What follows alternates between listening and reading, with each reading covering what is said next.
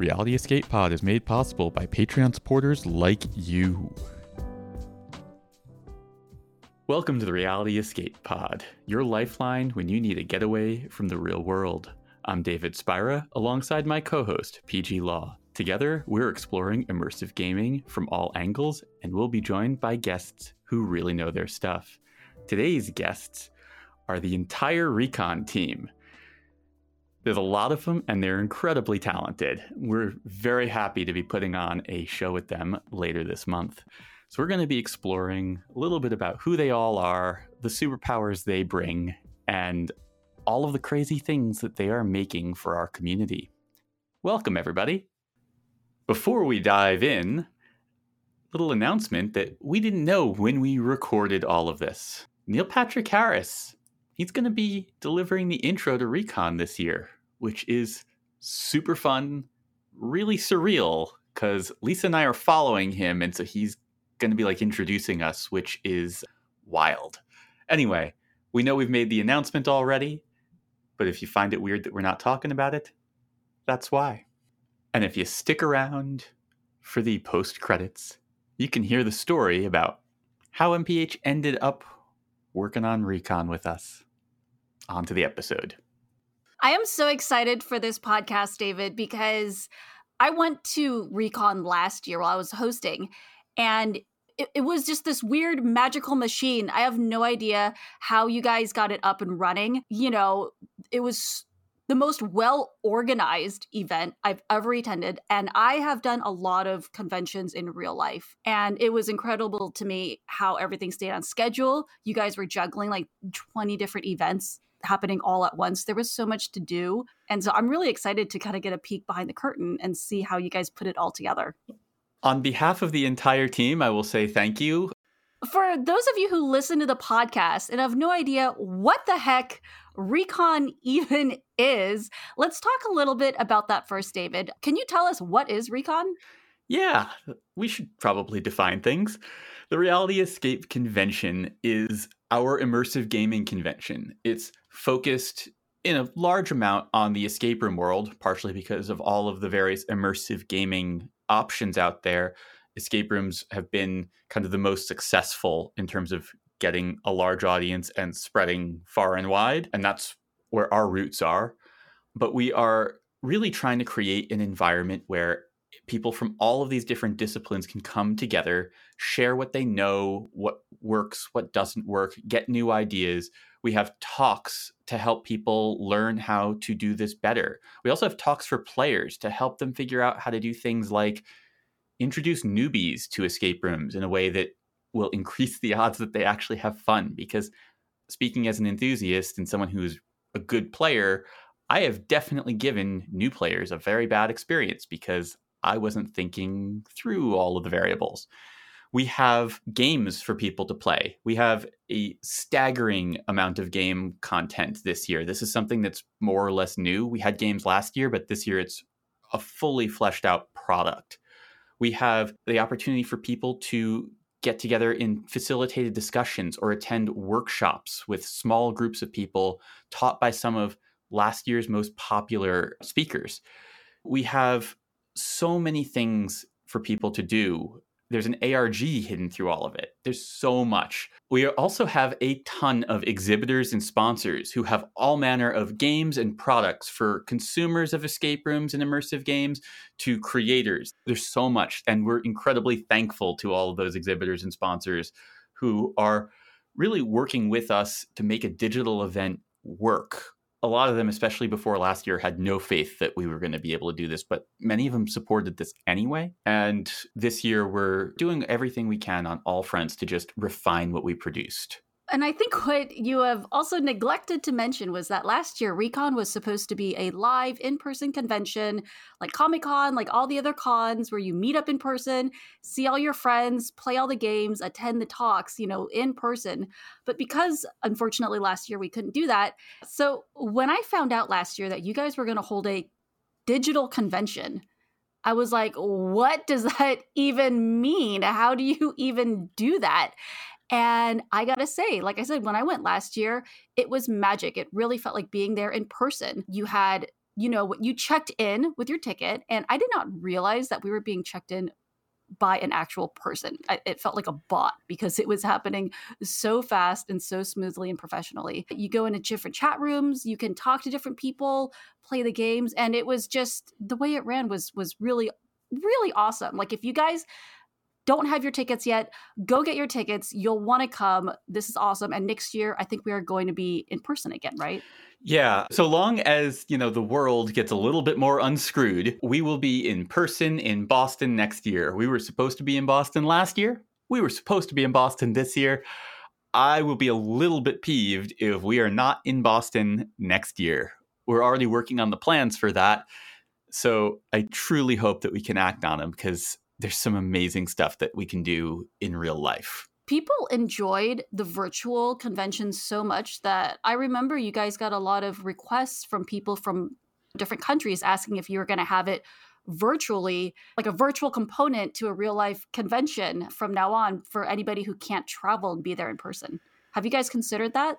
When we think about hosting an in person convention, we are really focusing on making sure that we're making the real life version of that as good as we possibly can. But we don't want to neglect the international audience, especially the folks who'd never be able to travel to the US for visa issues or just general cost and currency conversion and all of that. So, as we look forward to hosting physical cons, we're not going to neglect the digital side. It may be in a different form, they may not be happening at the same time, but there will be some digital form of convention moving forward. Awesome. I can't wait. Let's meet some of the people that make all of this possible. Our first guest is James Cobalt. James is someone who is a dear friend, a longtime escape room enthusiast, someone we've had the chance to travel a bunch of times with. We had a really lovely time in the Netherlands together. And James has come in as sort of a jack of so many trades and helping us with so many different things from tech to graphic design to all manner of business model stuff. So, welcome, James. Hello. James, working with you, you've done so many different things from organizing flash mobs all over Boston to doing marketing and all manner of work in tech. What brought you into the escape room world? What was the thing that attracted you to all of this? Well, I don't know if you and Lisa remember probably the first time I met you in person because it was at one of your booths. Like my partner and I were going to various escape room conferences because we wanted to get into this space. And I had been chatting with you guys in the escape room Slack, which is now like a, a escape room Discord, but chatting pretty frequently, following your blog.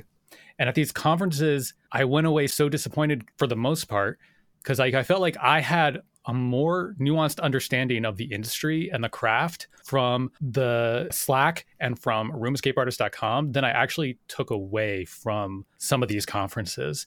And I know that I wasn't alone in that because I ended up meeting some good people through there and online. And we would chat about, like, man, our industry, like, uh, this is not my industry yet, right? But I'm like wanting to get into it. We're like, we need something better, something that we're really going to learn from, like people who are really going to inspire us. What is the future? That sort of thing.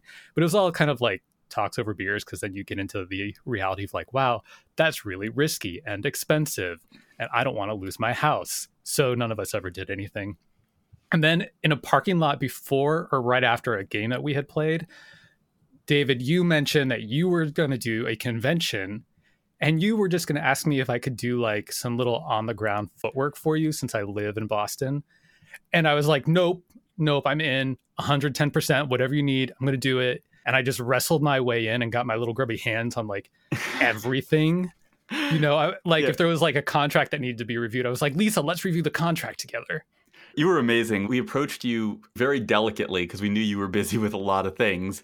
And we asked if you could just be our local liaison. And you were like, sure. And then every time you showed up, you were like, I think I'll do that too. Okay, wait. So I have a question. So you were an enthusiast and you went to these conventions.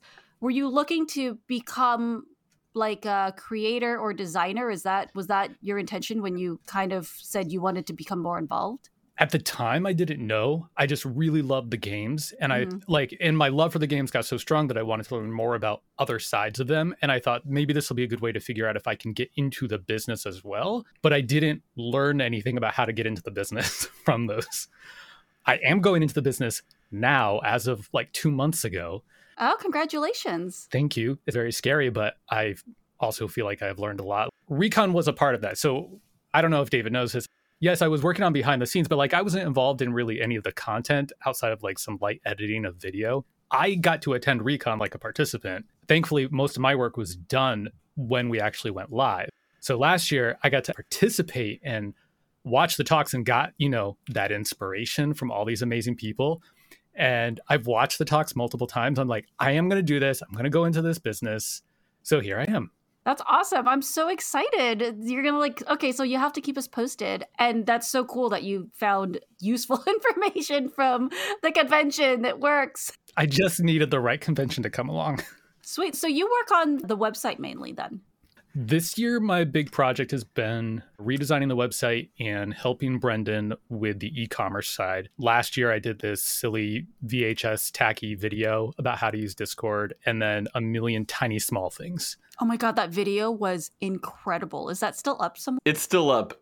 James delivered that just a few days before Recon, and when I first watched it, I mean, he basically like he disappeared to make his masterpiece of a teaser video for the event, and it was so refined and so overwhelmingly over the top that I had just finished editing most of the talks, and I was like, James, this is like way more edited and way more refined than all of the stuff we've put together for Recon. Like, what are you doing to me? You're you're making me so neurotic, but it was so good. It's better than most of the videos I've seen in escape room lobbies.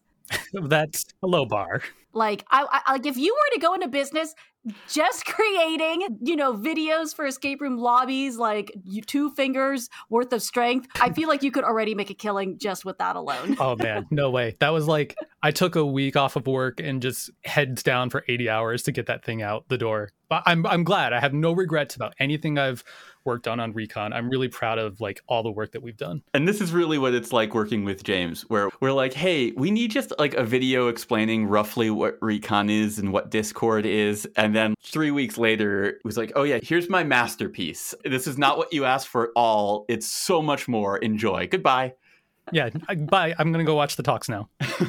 That's awesome. I will put a link to the video in the show notes. James, before we bring on the next guest, I am curious what is it that you're most looking forward to at Recon? What are you hoping to share with the world here? Oh, those are two different things because what I'm most looking forward to is kind of like a selfishness because this year there's the game stuff that like you know you you built this like games duo team that's done amazing work going into it expecting this was going to be this small sidetrack and now it's like this enormous thing so i'm going to be playing and having lots of fun while all of you guys are working really hard because i already bought my play pass but what i would want this event to put out into the world is kind of like what last year's did for me, which was to inspire me in certain ways. What James is talking about here is the Play Pass, which is an add on that you can get with any ticket, and it comes with a ton of game content. From games that are exclusive to Recon, there's just a lot of value in this ticket. So it's something that you can add on to any of your tickets.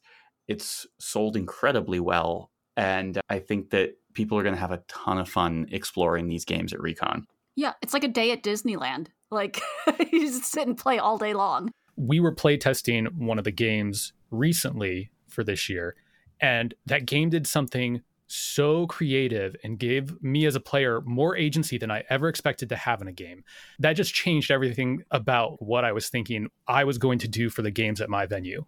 I was like, wow, I have to figure out how I can give players this sense of agency. Are you talking about uh, Trapped Puzzle Rooms Escape from Escape Island? Yes. Yeah. but is that spoilery? No, yeah, no, no. You're good. PG and I literally just played it with Lisa and Li-Fei minutes before we sat down to record here. Oh, so I'm so happy for you. So you're an afterglow. I'm super excited. I knew that's the game he was talking about. I knew it. Yeah, it's definitely something worth being excited about. I have a feeling it's not the last time it's going to come up. All right, James, thank you so much. On the subject of the Play Pass, I'd like to welcome Kara Mandel, who really helped birth the idea of the Play Pass into the world. Welcome, Kara. That's such a weird way of putting that. My goal, Kara, is to make you uncomfortable because you love it. You're so good at it, David. Thank you. Hi, Hi, I'm Kara, the birthing mother, co mother of the Recon Play Pass. Um, I'm, you know what? Leave that in. Don't edit that out. Um, so, yeah, what would you like to talk about, guys? So, we've known each other for a while now, and we approached you because you have done a lot of work for other conferences and conventions in the past, particularly around incorporating games within them. Can you tell us a little bit about what you've done in that space? Sure. Yeah. I mean, it started out as just being a player and attending a lot of these kind of, it's usually either a film festival or some kind of a niche thing like a Comic Con or something where there's any number of different ways that these conventions can kind of organize add-ons and the most recent one was alamo drafthouse and their fantastic fest which is a wonderful film festival that takes place normally in austin every year well last year it had to be done in virtual form, which they did a wonderful job of. And they enlisted myself and my business partner, Rachel Walker, to kind of curate some playable remote games because, you know, we had our, our finger on the proverbial pulse of what was happening, thanks to you and the Hive Mind. So we kind of helped them structure a way for film festival participants to play games interspersed with the films that they were watching. And we learned a lot about what to do and what not to do for a festival. So you curate games for festivals? Do you create them or do you just help produce them? No, we just curate. It's really just a programming thing. So, separately, my business partner and I have a company called Interwoven Immersive, and we do create games for events, for private parties, for all sorts of things. But in this particular capacity, we're just curating. We're just acting as programmers, playing games all the time we have this wide range of games that we would suggest for different audiences different skill levels. As you know some are play on demand some are hosted etc so we're kind of looking at the holistic picture of well what kind of event is this? And in this case it was a genre festival. So it's like okay we're going to want things that are more horror centric or sci-fi or comedy or video games as opposed to maybe your more traditional rooms. So yeah you just look at the event and then you play to your fan base so you've been doing this in partnership with Teresa Wagner, not to be confused with Teresa Piazza. The Recon team has an abundance of Teresas. They're all good Teresas, though. They are. What are you most excited about for this year's Recon? Well, before I answer that question, I feel like we should go back to the Teresa thing for a minute here because when Lisa first came to me with the uh, ask of doing this, I basically was very honest with her and said, you know, I'm really busy right now between my day job and my company and this and that. I'm so worried I don't want to fail you. And she said, no, no, no. We just want your ideas and your curation. We can have you partner with Teresa to help execute it. And I was like, okay, I'll be the game's curator and she can be the game's executioner. and thus was born the name that Teresa, and she can speak to this herself, has really embodied. She really loves being the game's executioner. She yes anded that hard. yeah, she really leaned into it, but she's killing it. What was your criteria when choosing games to pick? Did you want to make sure that you picked only the best ones, or were you like, I want to make sure I get different styles of genre or you know experiences. Yeah well i mean there was a few criteria and there was also some guidelines that lisa and david and the rest of the recon team had given us which is that we want them to be flexible so that people can play some games in between their sessions so that we're not actually conflicting with the programming of recon. And then separately we wanted to have some that would be large scale that you wouldn't be able to play elsewhere. Anybody can play a remote escape room from anywhere in the world right now. That's a click away. What would make these particular games worth the value of the upsell. So in our mind, it was like, okay, large group games with higher number of people than you would be able to play with otherwise, community building games, games where you're really getting to know each other. And I think we have some real good opportunities in that regard. And then we really wanted to get some Recon exclusive, be it either games that were created for the purpose of this or games that are being only exclusively run for a period of time during the festival. I don't want to speak to too many specifics because different games have different parameters, but we basically wanted to try and offer something that you wouldn't get anywhere else. So I think the fun part of this too is that you get to play, it sounds like, with other people that also have the play pass. So then it's kind of like a public room. You're meeting new people, but then you'll still get to know them and see them around the conference as well. Yeah, I mean, I hate even the term public room because unlike in a public room, you're pretty much guaranteed to be playing with people who are equally as enthusiastic to be there as you are and who are as equally as passionate about this industry. Whereas with a public room, you could end up with, you know, it's a grab bag of horrors, some bachelorette party, yeah, some 12 year olds who, you know, no offense, there's certainly room for everyone to play. But in this case, I think you're going to find yourself along fellow enthusiasts, professionals, and just skilled players. Sounds awesome. Yeah, and for us, the Hive Mind and Lisa and I, we have never really had a hard time getting really large groups of players together to play some of these massive games because we're just surrounded by people who are eager to play. But a lot of the escape room community, when a game opens that requires a large number of people, it's just not something they can even realistically consider.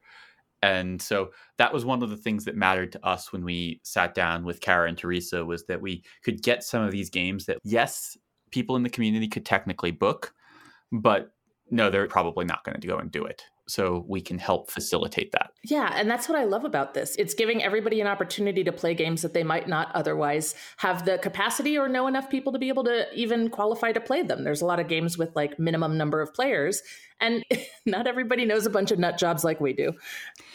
So, Kara, I'm going to ask you again. Yeah. What are you most excited about?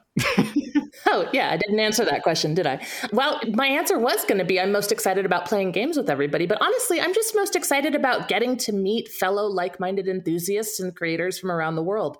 That was one of my favorite parts of the convention last year, was just putting faces and voices to names that I had only seen on Slacks and Discords and making lifelong friends. And it's really community building. So I'm excited for talking, surprising to no one. well, thank you very much, Kara. We cannot wait to talk with you more at Recon. Following up on all the things that Kara was talking about, we have Teresa Wagner joining us and her bird Wally, a parakeet who is super cute and whose enthusiasm cannot be tamed. You'll find a photo of Wally in the show notes.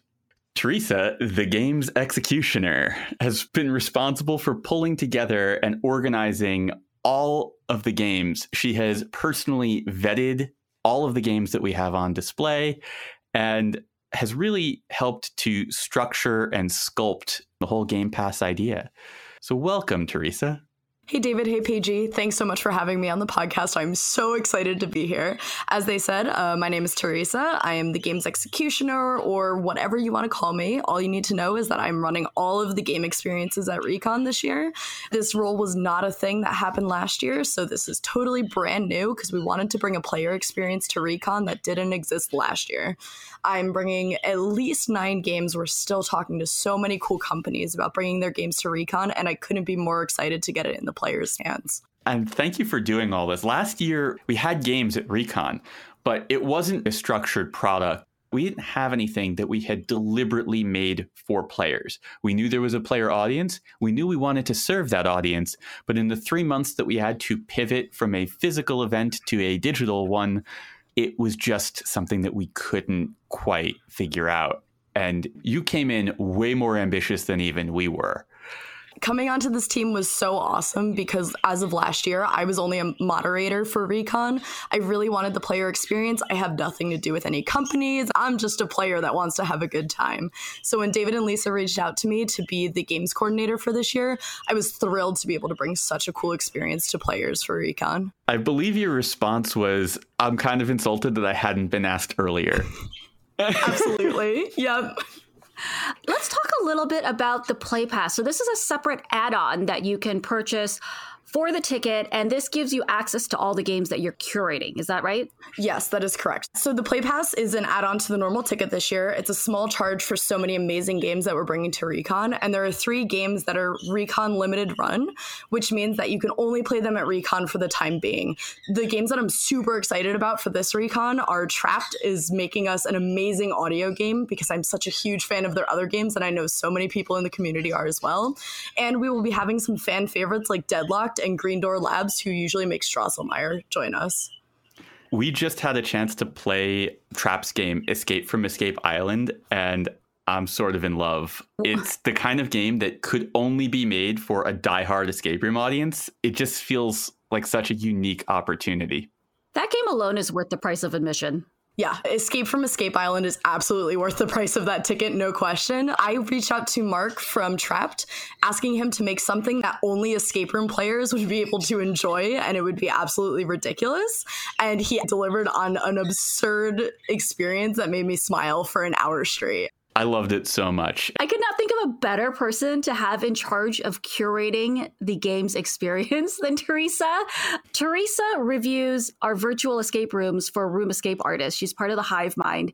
And I think you've probably reviewed the most rooms out of just about any of us. So I know that you've played most of the virtual games out there. You're always so good. Anytime I do a room with you, we are done so fast because you also you do speed running in video games, is that right? Yep, that's right. So I've played about two or 300 rooms at this point, online only, uh, about 200 in person, and I've only been playing for about three years. So absolutely an addiction of escape rooms, and that's why I'm here. But in terms of video games, yeah, I've been playing competitive video games since 2013, taken some hiatuses here and there. I played a lot of Super Smash Brothers, a lot of Rainbow Six Siege, a lot of Overwatch, but I've also sped run games such as Portal 2 and Sly Cooper. For those who have listened to all of Repod, Teresa also helped me prepare for last episode when we interviewed Ken Hong. Thank God somebody did because I had no idea what we were talking about. I've never played Smash. But Teresa, what is speedrunning exactly? Yeah, so speedrunning is pretty similar to escape rooms in my mind. It's where you try to play a game as fast as possible and as optimized as possible to beat the highest score, which is in terms of the time that it takes to beat the game from beginning to end.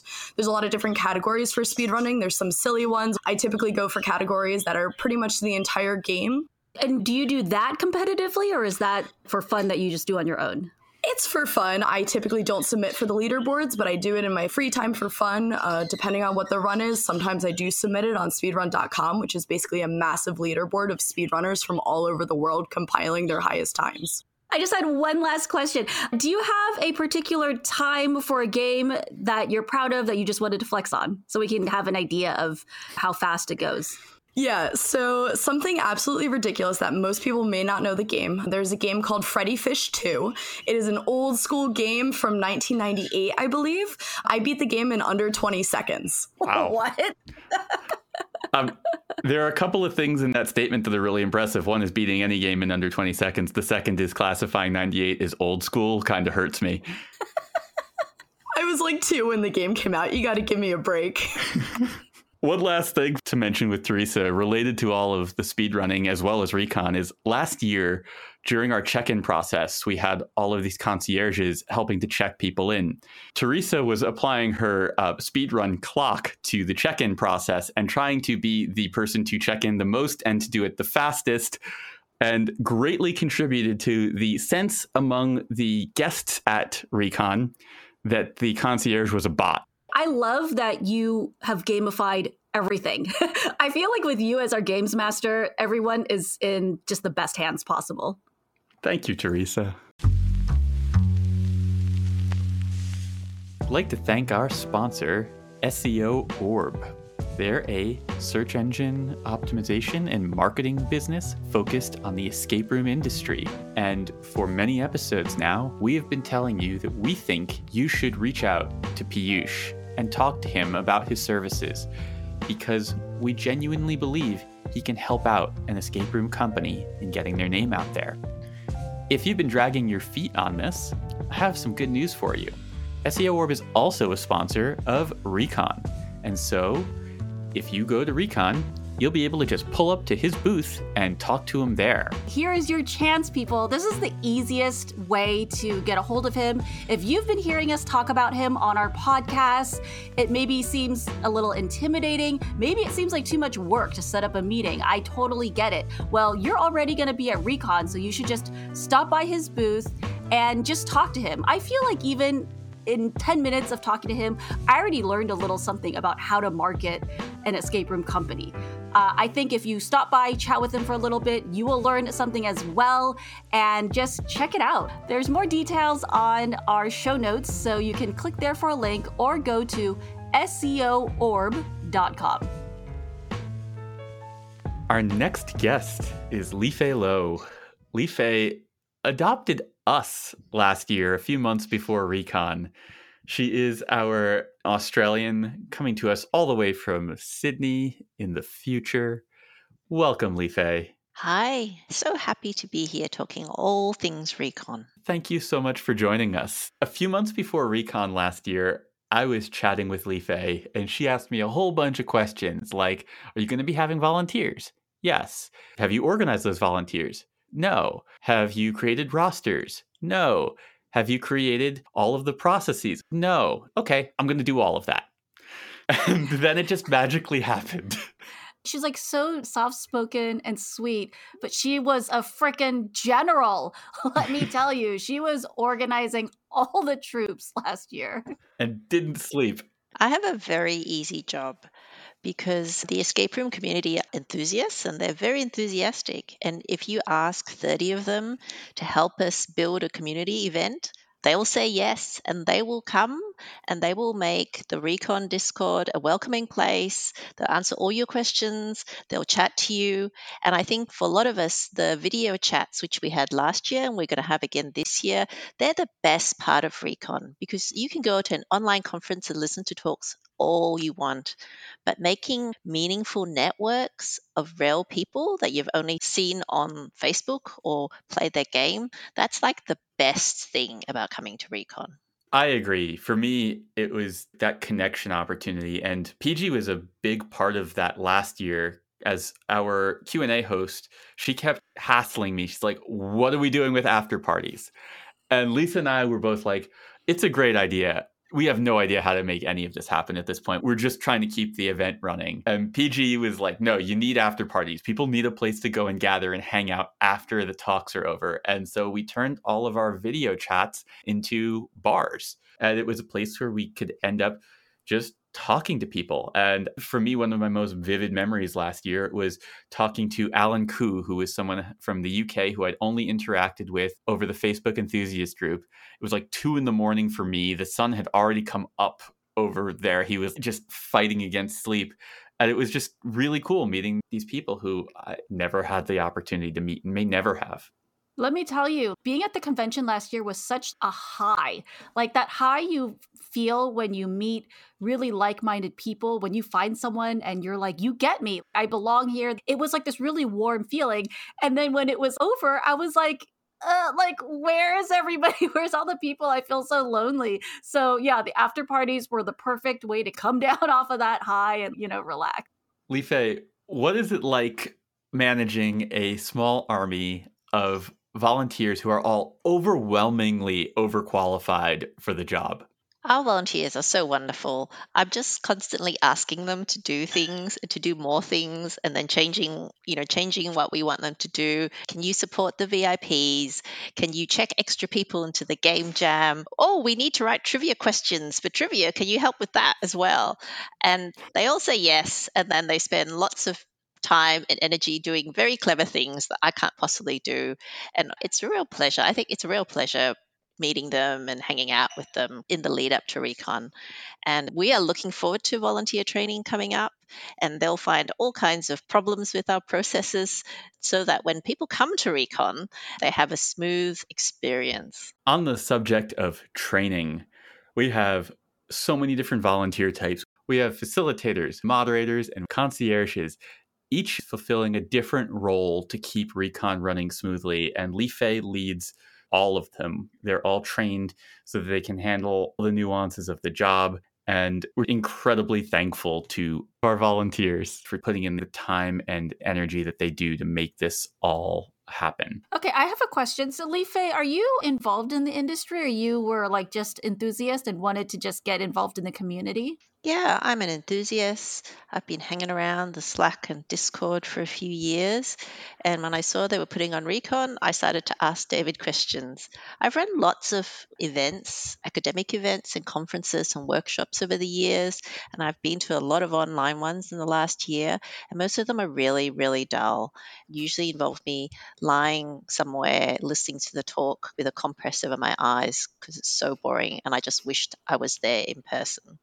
I just wanted to make something that was more interactive and where I could actually meet cool people. And we were so, so thankful to have you take all of the experience and knowledge that you've accumulated from doing this in so many different places, especially for our first year where this was something we really didn't know what we were doing when it came to the volunteers. We understood content and we understood tech.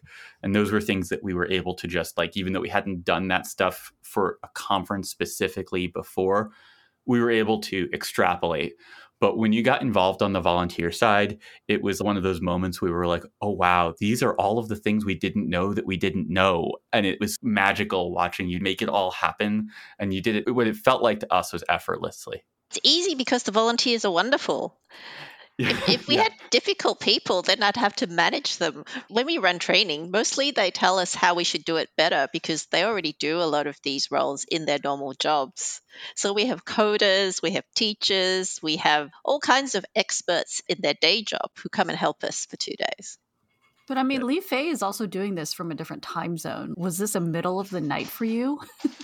I think that I am the international conscience of the recon team. I remind them that people live all around the world at different times and have different needs to a North American audience. And I think it's been excellent for the group.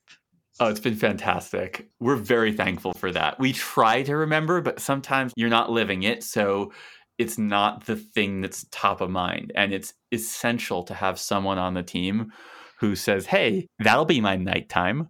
the volunteer lounge was very fun too. I remember last year you had like a special lounge for the volunteers. It was, you know, we had our own channel. And I will say, if anybody listening to this is interested in getting involved. You will have a wonderful volunteer coordinator, and we're always looking forward to meeting new people. It was really fun to kind of get the inside scoop as a volunteer. Li-Fei, what are you most excited for? I am really excited. Besides the meeting people, talking to people thing, I'm excited about the program. I've had the privilege of being involved in programming this year, and there are new voices I think that we're bringing to Recon this year, and lovely international flavor as well. And I think people are going to be stimulated and inspired and excited about the talks and workshops and discussions that we're going to have at Recon. I agree. Li-Fei has been my partner in crime when it comes to programming Recon this year. And it's just been so much fun working with you through that. And the lineup is killer. We have some crazy talks.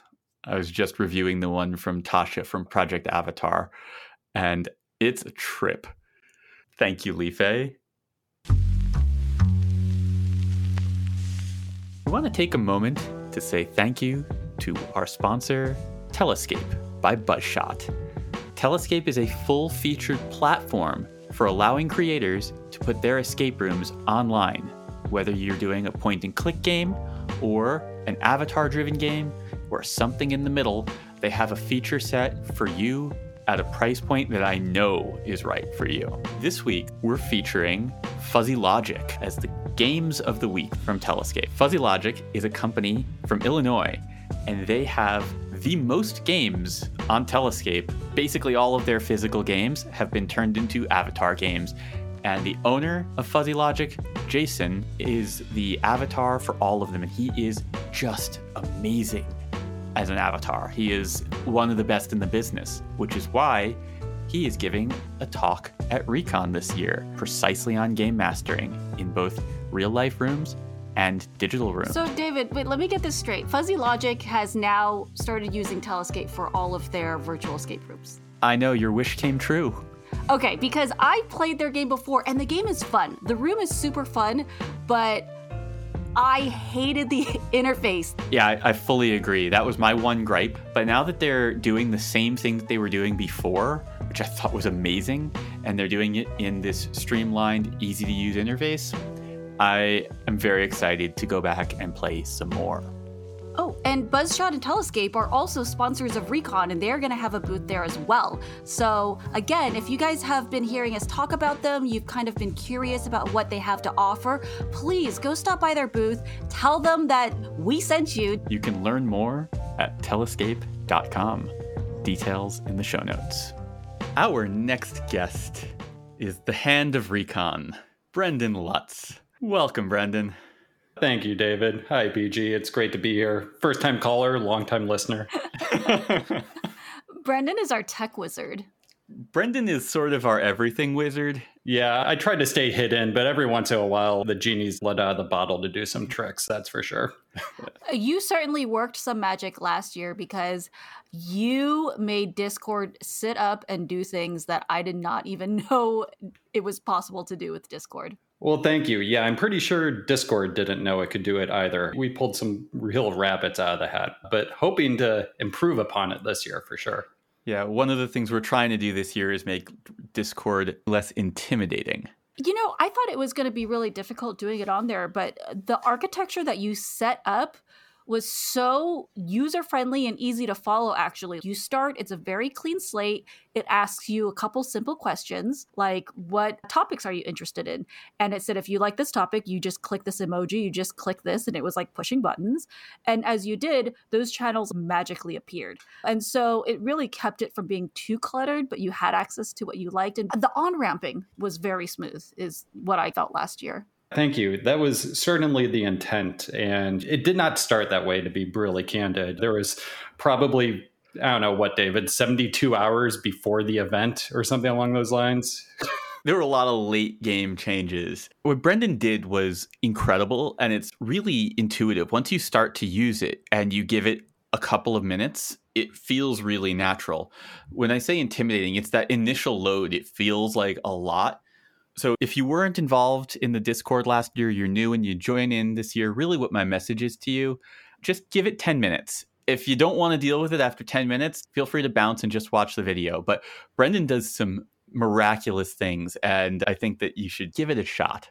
Well, thank you. Yeah, I mean, like the big thing that I think we try to go for is that on ramp is not that big bang moment from the second you step digitally into Discord. Slowly turn on that faucet until it gets to that whole fire hose at the end, but let you take a breath and enjoy it. And to David's point, take a couple of minutes, look around, and I promise you'll start to have a good time. And there's a few surprises baked in this year as well we have been talking about Discord, saying Discord, Discord. Mm. And I feel like there's probably people who don't even know what the heck is Discord? like, what is this word you guys are using? So, Discord is a messaging app. That's it. You just have to download a small little app and it's just forums. You can go in, there's channels, you click on them, you will jump into different chats where you can talk to people. It has a lot of powerful functionality. So, there's also like voice chat. So, you can jump into a channel and suddenly you're video chatting with people. You don't have to like click on a Zoom link or anything like that.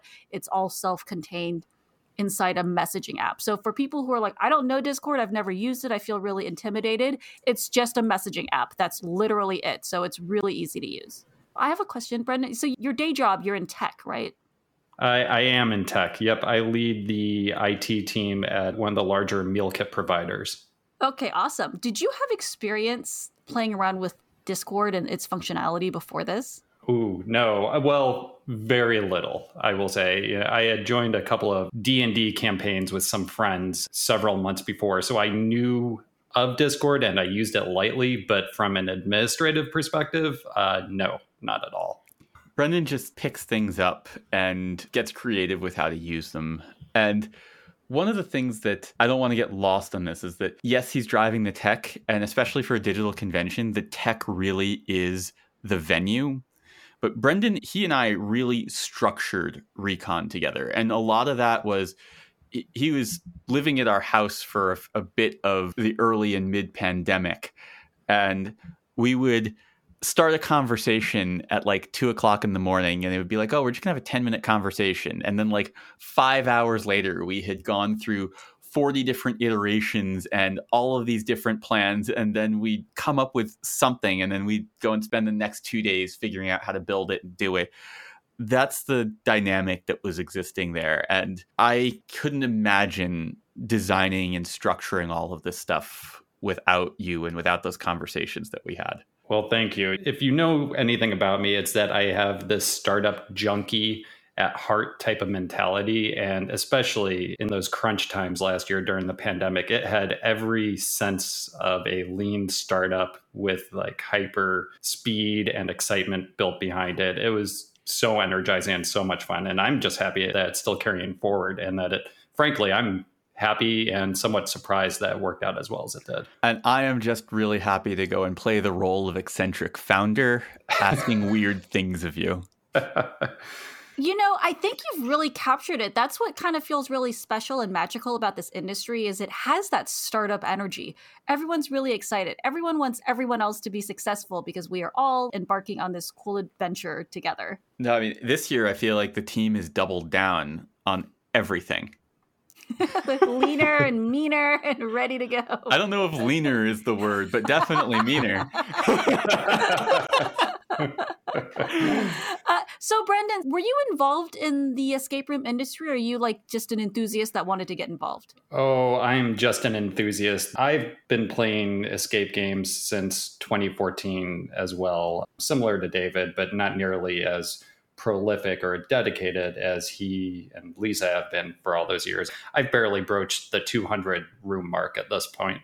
At one of the first escape room conferences, I picked up and bought a ticket and just flew out there as an enthusiast going to this thing who had no business being at this convention that was really meant for industry folk. And I am just so passionate about the space and have been addicted to it since the very first room that I did.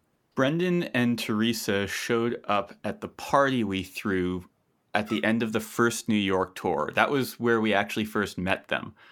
Lisa and I both went out of our way to go and chat with them a little bit. We had a ton of guests but we remembered them. We were like, oh, let's send a message and see if they want to play a game and get dinner. And so we did that and we just hit it off. And we needed some people to come and help us out running a booth at one of the conferences. And so we knew that they knew what they were talking about.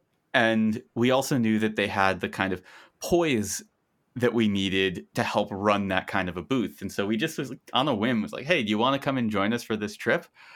And we'll pay for all your escape games and you go and play a whole bunch of stuff with us and run our booth especially when we're giving talks and things like that. And it just kind of spiraled out of control from there the friendship and the collaborations as well. I gotta say david you and lisa have such a gift for attracting extremely competent and enthusiastic people. Uh, this is a real life gift and i think that's how you've been able to build this really cool team we just keep feeling really lucky that the escape room community has an abundance of really cool, talented, collaborative people. Because I think it's something about the hobby itself. The heart of them is in that collaboration. And so there's something about the community and the activity that uh, it just attracts the right type of people. And so we just try to meet as many of them as we possibly can and that's the most rewarding part of it. And i think that's the most rewarding part of recon is getting to interact with all these folks. So brendan has your job been a little bit easier this year now that you've got the initial um, infrastructure or architecture figured out? They're laughing at me. I'm all like well you've already like planned it all last year. This must be a piece of cake this year right? You know the the smart thing may have been to look and say, oh, you know what we did last year really worked well. Let's try to replicate that. Um, but I'm not known for that, and I don't think a lot of our team is necessarily known for that type of thinking. It's more like I bet you we could do something way better if we just ignored a lot of what we did last year and try to rebuild that whole thing. At the end of Recon last year, at the end of the second day, Teresa Piazza, Brendan, Lisa, and me, we were all working out of our house and we were in our living room. Lisa and Teresa had passed out, and Brendan and I were up talking about all of the things we wanted to do differently next year for two hours. Oh, God, here we go. Yeah.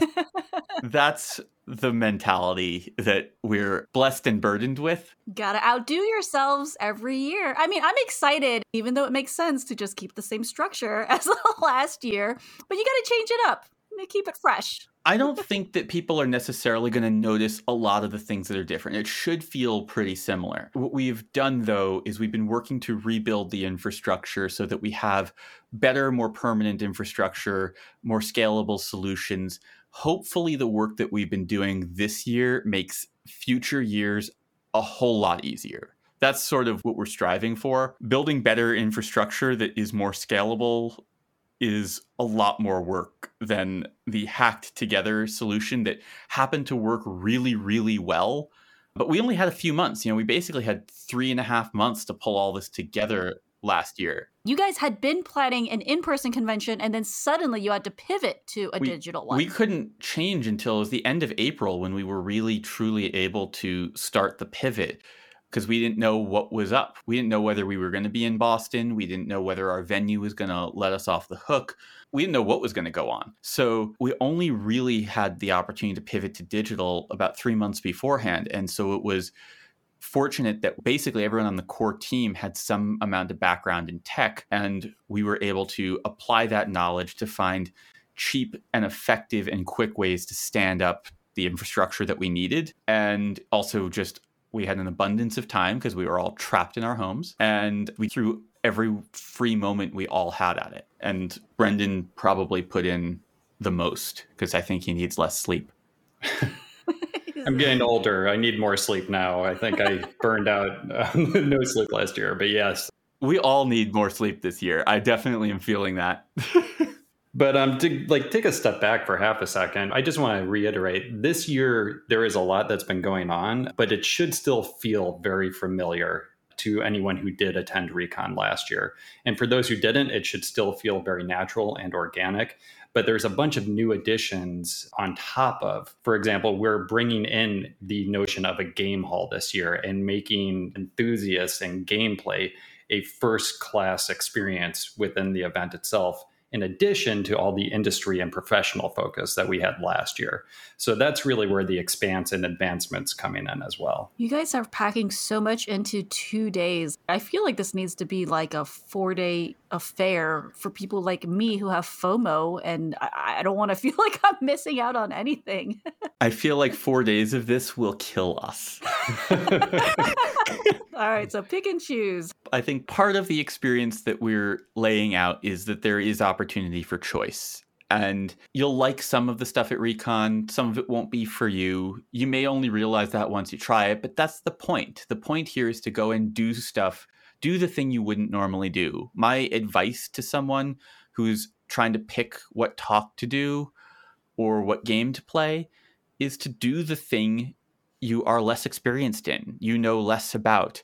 If you're an expert in set design, don't go watching the set design talk. You probably know all of it. You maybe you'll learn one or two things from it, but that's not the thing that, that you can benefit most from. So my advice to anyone coming is to steer into the thing that you don't know or that scares you. Drive towards the unknown. That's very good advice. I'm the type of person to go to the talk where I'm like an expert and be like, aha, I see I was right all along. I agree. And there's there's definitely nothing wrong with that. But we've definitely had people who have gone to different conferences. I've spoken to someone who was like, Oh, I went to this talk and I could have given that lecture. I was like, well then you probably shouldn't have gone to that talk. So by the time this podcast comes out, is the program or the schedule of talks available? Do people will people like kind of know what what talks there are so they can start planning? Yeah, the schedule will be available. I also want to mention too for anybody listening, there are free tickets. Like you can attend this for free. If you've made it this far, you are kind of curious to see what we're talking about, see if it's right for you. They do have a free ticket. So you can go and I think the free ticket includes all of the talks. All the talks. Yep we wanted to put a business model to this so that we could pay for all the infrastructure we've been building and try and turn this into something that we can sustain for our teams. You know, the dream is to be able to pay this brilliant team appropriately and really turn this into something that is rewarding financially for the folks involved because right now the rewards are community and the ability to make something special together because this group of people were all able to make something so much bigger than ourselves together. I remember last year it was free and people were emailing asking how they can pay. They, they found so much value in it that they were like emailing and asking to pay because they wanted to support what you guys are doing. Yeah, and we were very thankful to those folks and we were quickly trying to cobble together methods to make that a possibility this year, we've baked all of that in. We've created the opportunity, but we also didn't want to neglect the people who couldn't afford it. It's been a hard year. We also have people who are from countries where the dollar is, you know, not a favorable currency exchange. So we, we didn't want to ice those folks out. But yeah, we are hoping that more people help out and support to whatever degree they can. Yeah, and to expand on that, some of what we did is we've introduced a number of new opportunities for that revenue to come in to continue funding future years. And what we did to begin with is we introduced our basic access ticket, which is a kind of pay what you want ticket. Our recommended value is $30 to gain general access, which gives you the majority of the recon experience. Honestly, if you went above that 30 mark, we also encourage you to maybe check out some of our swag. We've got really cool, exciting swag. Yeah, I've worked with our graphic designer to cook up some really beautiful swag. That's a passion of mine. I wear my recon t-shirt every time I go do escape rooms and like I get compliments on it. Even when I was getting coffee, people were complimenting me on it. So, good job to your graphic designer. Thank you. Yeah, she's great. Is there anything else you wanted to mention, Brendan? No, I mean, I'm just really excited for this year and thank you for having me on. And please, everyone, come enjoy. Ping me with your questions and your feedback. I will also say that day of, I'll probably be behind the scenes, but I appreciate any and all thoughts and suggestions for future years as they come through. Yeah, that's the other thing to know is that Brendan is running everything. He is manually keeping all of Recon running while it's going. When I called him the hand of Recon, our website, his profile picture is literally just a photo of his hand, which started off as a joke, but he is this hand that is is keeping all of this stuff moving. And so he's not a presence that you can really interact with at Recon for a lot of it, but every time you do anything at Recon, you are interacting with the things he is controlling. Just imagine his hand guiding you through this process. I promise, though, you can find me in the after hour bars. So yeah. make sure to join there. We're having after parties built in this year, I take it? Oh, oh yeah. Yes. yes. Oh, yes. And this year we have after party entertainment as well. Ooh, okay. Does it involve dancing on tables? I mean, if you want to add that in, we're not going to stop you. Thanks so much for uh, stopping by to chat with us, Brendan. Thank you to our new sponsor, Escape from Meebo Island by Sherlocked in Amsterdam. Escape from Meebo Island is a virtual escape room played on a uniquely immersive web based platform. It's a first person point of view avatar using your own webcam video, and it's ideal for anyone from families to corporate events. Now, David, I played this last week and I could not believe how much fun it was. I told you. I hadn't played any other escape room where it was a first person point of view, but everybody gets their own individual first person point of view. That's what really made it feel like an actual escape room. And and then your heads, your webcams are on top of your avatar so you can look at the other members of your team and see their faces. It, it was just so much fun. Just the platform alone was fun and then the puzzles were really good. I know Sherlocked is a great escape room company. I love this game. I'm so glad they came on as sponsors. It was fun, it was funny, and speaking as a tech person, I was blown away by the underlying technology and what they were able to accomplish in a web browser without having to install any other software or anything like that. Totally shocked with what they were able to do. If you're a player and you want to check out this game, this is part of the Recon Play Pass, so if you have that, you'll definitely want to check it out. If you're not coming to Recon, we have a 20% off promo code, Marvin Rules. Save you a little bit of money. And if you're an escape room operator, they have an affiliate program. This is an easy, cost free way to earn extra revenue and deliver a high quality virtual product without having to build one. You can learn more at meeboisland.com. Details and the promo code in the show notes. Our next guest. This isn't the first time she's been on the podcast. Welcome back, wife.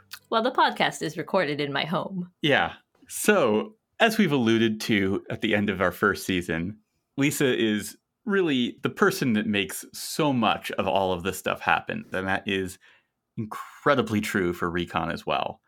All of the coordination on so many different levels. All of the planning and scheduling, everything that isn't purely content goes through Lisa. I would say it's my job to know a little bit about absolutely everything. I'm not a subject matter expert. I'm not content. I'm not tech. I'm not graphics. I'm not games, but I have to know enough about all of those things to make sure that they will all fit together. For all intents and purposes, everyone involved in recon is reporting to Lisa. Oh yeah, Lisa's our five star general. It's like in the Wizard of Oz where you have David's like the big giant talking head outside, and you pull back the curtain, and it's Lisa with ten thousand levers and buttons, and she's like running back and forth, pulling all these strings and pushing these levers and buttons, making everything move. Yeah, that's that's sort of how it is. it's funny. but I mean, just like David and I would never have gotten this podcast off the ground if it wasn't for Lisa helping us produce it. You have applied your same talents to Recon, and I think that's probably one of the only reasons it's been as successful as it has been. Thank you. I think it is a combination of a lot of really talented people coming together and bringing their own skill set, and mine just happens to be coordination. And you are so damn good at it. And I couldn't imagine doing this without you. So, what's exciting you about this year? Well, I'm excited that we have more happening. So, my puzzle got bigger. The coordination of adding in more of everything, more games, more exhibitors and sponsors, and more ways for them to get involved more content, more types of ways to interact with content, not just the facilitated discussions that were so popular last year. Those are small group conversations with a facilitated discussion leader to talk about what was talked about in a specific talk.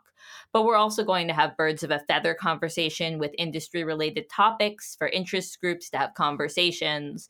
And we're going to have these workshops where you really get to dig into the content in a hands-on but a virtual hands-on type of way. So we have so much more going on and the puzzle of putting it all together is harder but to me that's just that much more exciting. Besides it just being more of what you did last year is there anything different that you're doing this year that you didn't do last year? Or did you make any kind of structural changes or anything? I mean all of the game component is really last year there were games, but it wasn't a thoroughly planned, premeditated product. This year it's that. That's the biggest change. At Recon, all of our talks are pre recorded and edited. We really are trying to use those as an opportunity to refine and keep the messages as tight as we possibly can. The Q&As are done live with those speakers.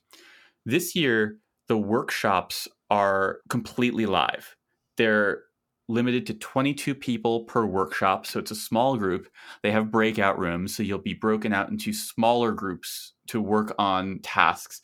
But you get time with these experts. We have the escape game coming in and teaching a class on hospitality. We have Charlie and James from Sherlocked they're giving a session on how to make the world's worst escape game. And really, this is a session on surrendering to the process. And they have a really interesting, funny journey to take people on. We have Bizarro and the test subjects doing a session on how to design creatively. And we have Manpans, Manda from the Room Escape Divas. She's doing a session on creating characters. All of these are skill sets that are they're challenging to learn on your own and they're going to be working with these small groups teaching them how to do it live. And i think that that's something that's really special that we didn't have last year and we didn't really have the ability to do it last year but this year we know what we're doing now. So this year you guys have two different paths for attendees right? You have the enthusiast path and you have the one that's for professionals, people that are working in the industry. Now, if you buy one, does that mean you only have access to those types of workshops and talks that are on each path, or can you kind of jump across them if you want to? That's true. There are two different paths because we have so much going on and it does overlap and you can't do it all at once.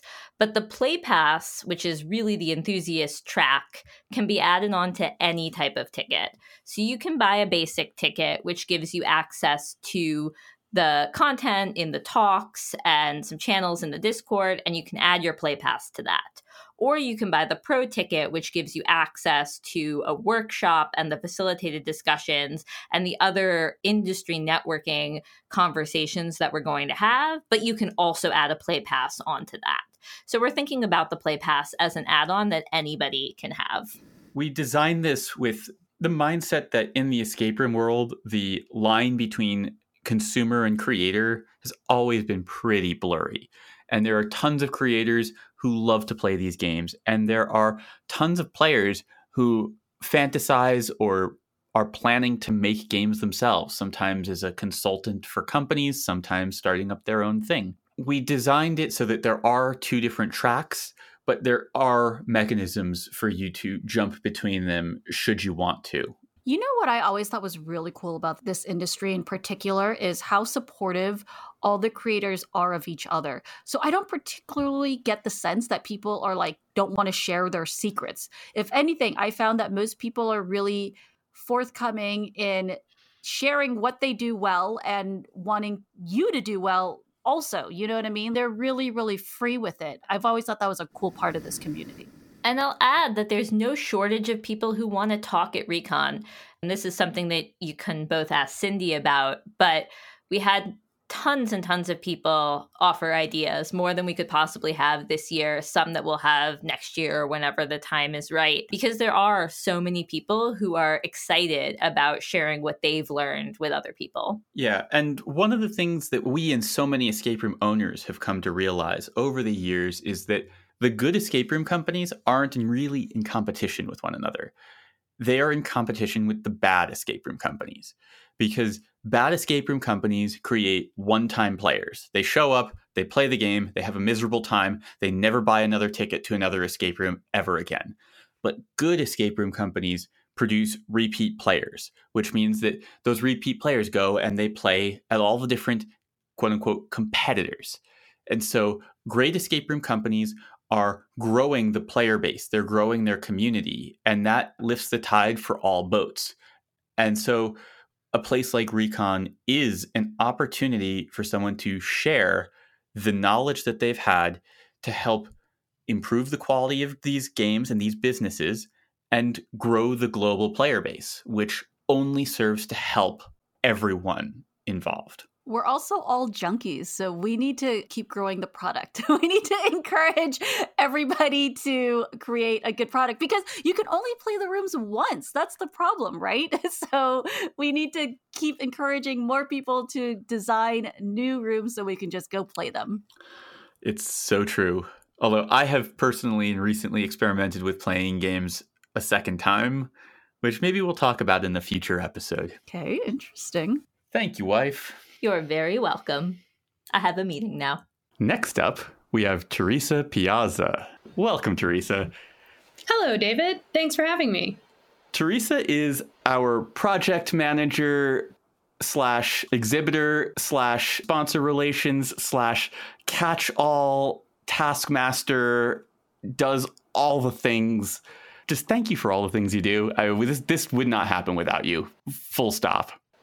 I am your walking, talking, to do list, worst nightmare. Yeah. Teresa basically does for Recon what Lisa does for Repod. Basically, none of it would run as smoothly as it does without either one of them. And Lisa has very clearly modeled her approach to managing us on the way that Teresa does this stuff. Thank you for all of the task mastering. We all need it. I especially need it.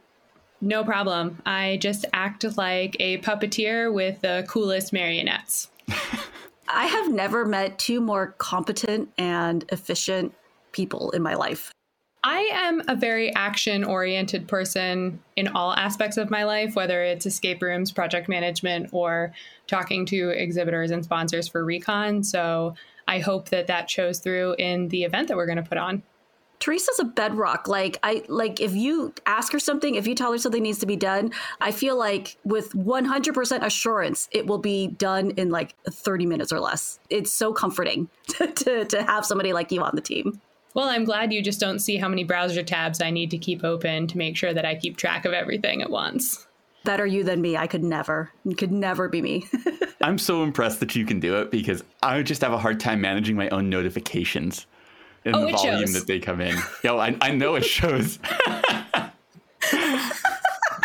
I know how to get a hold of you. When I really need a hold of David, I just slack Lisa and say, I need you to go upstairs and tap David on the shoulder, please. This is urgent. You're not the only person on the team who has figured that out. We'll be talking to Cindy later. when anyone asks us, Oh, doing this again, you're doing this again, this is going to be easier this year, the answer has been kind of laughter. Can you help the audience understand why this year is just as hard, if not harder, to run than last year? Yeah, absolutely. Last year, when we decided to pivot Recon from an in person event to fully digital, we had only a few months to make this happen. The whole world was figuring this out as we were figuring it out. So we didn't really have any standards to go by. We could basically do whatever we wanted. And we ended up putting on what we think was a pretty great event. And now we not only decided to make it bigger and better, changing our expectations to what we could possibly deliver, but now we are also up against our own great execution last year. So we had no technical issues last year. We are really hoping to put on another phenomenal event, but because we have decided to go bigger and because we have last year's success basically on our shoulders, we really need to make sure that 2021 goes off without a hitch as well. And we are well on our way to do that, but it is no less stressful. Yeah, that and everyone on the team is brilliant and ambitious and said, Oh, I would like to rebuild the thing that I built last year, but make it better and more sound and scalable for the future. And it turns out building permanent structures is a lot more challenging than building temporary ones. Yeah, absolutely. And even on the sponsor and exhibitor front, last year we had two relatively simple packages. We've doubled that now. We have four packages. So we have different things so that if a company wants to participate really fully within Recon, they can go to one of the higher tier packages. If they don't really have any resources but want to get their name out there, we have a lower tier package. But yes, it did double the amount of work that we took on just in that tiny small section of exhibitors and sponsors when I was talking to Brendan and David, I said, so this year should be a lot easier since you guys are just building on your existing infrastructure from last year. And both of them just laughed in my face for like five minutes. That sounds right. That tracks. As someone who is task tracking all of the different rebuilds, yes, I can tell you that that is a joke, PG. So, what are you most excited about this year? This year at Recon, like I mentioned, we have four different exhibitor and sponsorship packages, and we have those two new ones, and we've also changed the existing ones from last year. We took a ton of learnings from the interactivity level of our attendees at Recon and what our exhibitors and sponsors collectively referred to as vendors we're looking for in Recon. And we've put that together in an even more exciting way for this year to allow our vendors to reach the audience and for our audience to really get what they need out of whatever company is sponsoring Recon, be that someone who's optimizing their websites or offering new props or offering consulting services for their escape room. Yeah, and the team has put a lot into figuring out how to serve the companies that are really active during recon and also make things a lot easier for the companies that want to be more of a passive presence. Yeah, and we have companies that span that gamut. People that just want to be able to create a slide and have that be advertised in emails or in advance of talks. And then we have those people that really want to engage with their community and get their names out there. And now we've tailored our packages so that people are able to do that. Thank you, Teresa. There is not a single part of Recon that you are not involved in making happen. I think the only people who can say that are you and Lisa. It's incredible how you are able to keep track of all of this, on top of the fact that you have two other jobs in the real world, that you're keeping track of so many things. I'm truly and constantly impressed by all that you are able to accomplish.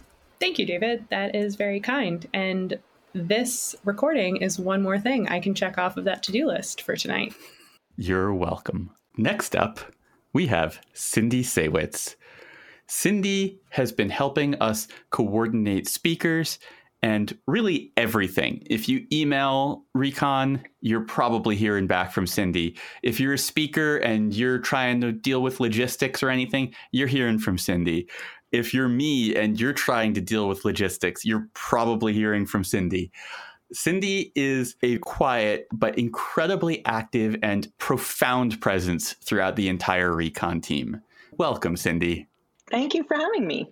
Cindy's the concierge, checking up, keeping you updated on how everything's going. Like she is always in my inbox, and it feels very comfortable to know somebody's constantly following up on things. And during Recon, Cindy is wrangling all of the speakers, making sure that their tech problems get sorted out. If they are having some form of stage fright, making sure that their psychological problems get sorted out. She's just there troubleshooting everything. I think that's my official title is speaker wrangler. Definitely during the event. Yes. I, let me tell you, I've hosted big conventions and dinners where, you know, I emceed. And the first year I did it, I did not have a Cindy. I did not have the luxury of having a Cindy. And I would be up on stage. Our next speaker is Mr. So and so. And then it's just crickets. And then somebody from the back, he's in the bathroom. And I'm like, oh my God. It was so awful. It was so awkward. I learned from that. I had to appoint my own wranglers. And I'm like, you make sure I had a volunteer for every speaker. And I said, mm-hmm. you go get this person 10 minutes before they go on. You make sure they are standing by on the stage next to it ready to go. Like, you know, I learned that you have to. Um, and so Cindy's the person who is basically herding all of these cats for us. Yep, that's exactly it. I'm the one who worries. I worry that the speakers aren't going to be where they need to be, and I try to get them where they need to be. And that is almost a full time job. The other thing that Cindy does for the team is she is an avid escape room player and has been playing for years and has played all over, but she's not someone who is actively immersed in the community and the community dialogue and the community politics. And what she provides is a clarity for us there are times where we come up with a plan or phrase something and we think it makes sense to us because we're all in the Slacks and the Discords and active on Facebook. And we all are constantly aware of the insider jargon and thought process. And Cindy's always the one to catch us and be like, hey, that only makes sense to you because that makes no sense to me. And it's impossible to explain how valuable that is. And we feel it all the time. Like, thank God Cindy was in the room. I appreciate that so much. Thank you for that. I, Cindy, I, I, I do that for the podcast as well. I'm constantly like, can you guys explain what the heck an ARG is? Because not everybody is an expert on nerd speak. It's so valuable, the both of you. You bring such a dynamic to the team where I've lost track of the amount of times that you stopped us from doing something stupid just by asking a question. And that's the thing that we as a team have always learned is like Cindy is usually like quietly in the meetings. And then sometime, usually later in the meeting, she goes and asks us a random question. And everyone is like, oh no, she's right and that's it like you ask a question it completely shifts the way that we're thinking and you do it so consistently and so gracefully Oh, well, I have no problem asking the stupid questions or even the non stupid questions, but sometimes things take a while to occur to me. Then I go, wait a minute, let me ask this. And I also don't like to jump all over something and say, that's wrong, but I'll just throw it out there and I'll let everybody on the team think about it. And someone will inevitably go, hey, wait a minute, we can't do that. And so that's okay. I'm glad I have a way to contribute. It's so, so key. I think this goes back to Cindy just making sure everybody feels welcome. And that's part of it is we want to make sure recon the escape room community in general is very welcoming and accessible to newbies, people who are new to the scene, people who played one escape room and said, you know what, this was fun. I want to find out more about it. We're not about trying to, I don't know, like be snobs about it, right? So if you guys are worried that you're going to come to this convention, it's going to be over your head, please don't. I, I think a lot of the talks are going to be really interesting and accessible for people with uh, all different levels of experience. And that's especially why we have people like Cindy on the team to make sure that everything makes sense for everybody of all levels. You know, one thing I've noticed about people who play escape rooms is everybody comes with different backgrounds, and every escape room is so different. There's logic puzzles, there's tactile puzzles, there's all kinds of different things. And so everybody's so different and welcoming. So even though I was new when I first started with it, I was new. I've played over 250 games now. But when I talk to people in this community, they're so welcoming and they want to help you and they want to bring you in and they'll tell you, hey, play this game, hey, play that game. And it just drags you in further and further. So, yes, I am totally addicted to escape rooms. One thing that I can't wait to see for this year's Recon is the energy of this community. Last year, it was such a surprise to watch everybody chatting in Discord, just reading all of the responses and participating in the conversations. So much energy. And this year's recon is even bigger.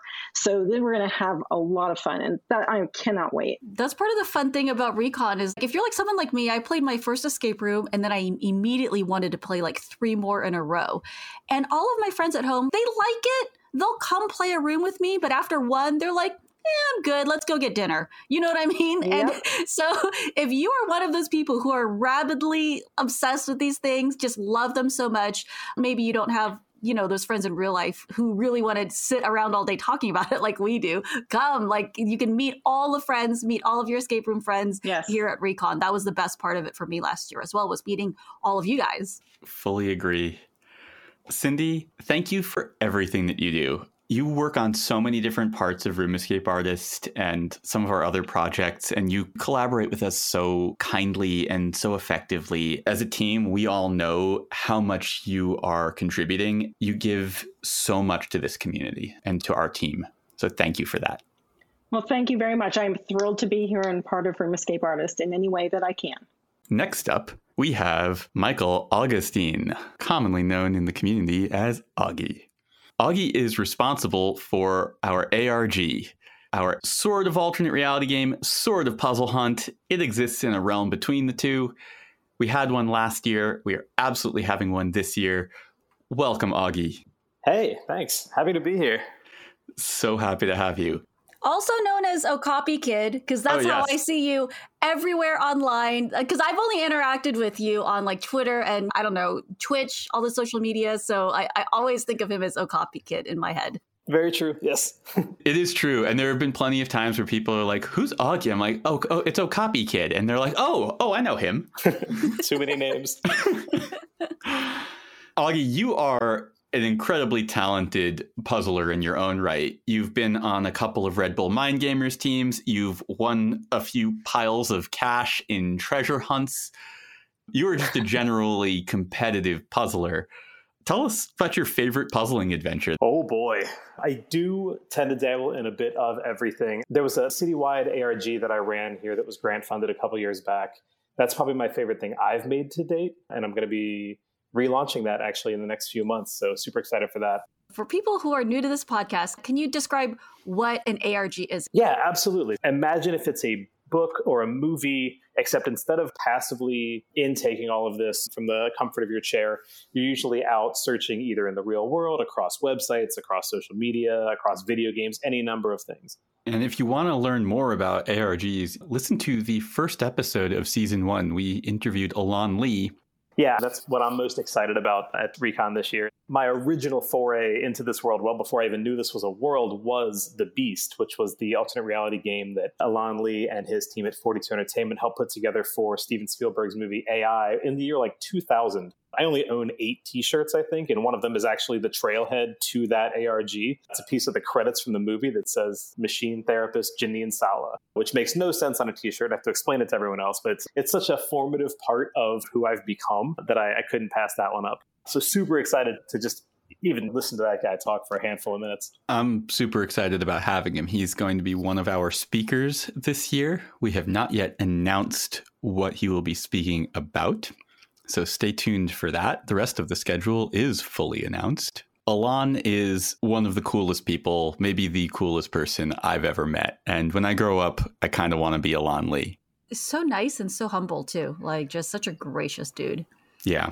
Augie, so you have created an ARG specifically for Recon? Yeah, absolutely. So this is something we put together last year, and again, as we've mentioned before, last year was uh, a lot of trying to figure things out in that new world that we were living in. So I think it was a solid experience, and we've also tried to do something that has a little bit of something for everyone. So ARGs can, on occasion, be very thorough or sometimes grindy, and I know when some people hear that term, they think that, oh, this is something that I have to devote myself to. And a lot of times there are these giant enterprises that are either for a large scale marketing program or for a very niche community. We're trying to create something that's got a little bit of everything for everyone. So, some puzzle hunt aspects, some ARG aspects, some interactivity. We just want to have something that can bring about a little bit of the behind the scenes of Recon, delve a little bit into the lore. And without saying too much, yeah, the idea is that if you've got five minutes to pop into this, you should be able to get something out of it. And if you've got a full day ahead of time, uh, you should also be able to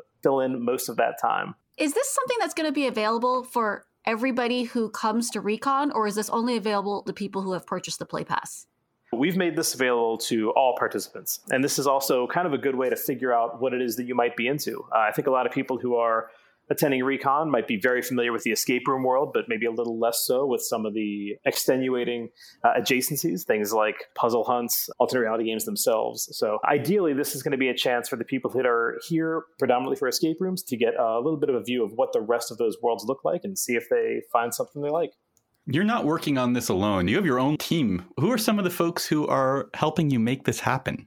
I'm sure you're all familiar with Errol, who is kind of a legend in this world. He's helped out last year as well, and he'll be joining this year. One of my cohorts, John Brommels. John and I have actually worked together on a couple of different things. He's also shared in some of those big prize purses in the treasure hunts that we've won over the last year, which has been nice.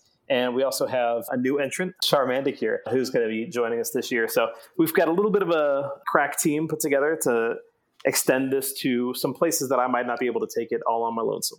And for those who are keeping score at home, Errol is also speaking at this year's Recon. He made a extensive cameo last year at Manda's talk. This year he has his own on puzzle design. I actually just did some editing on it.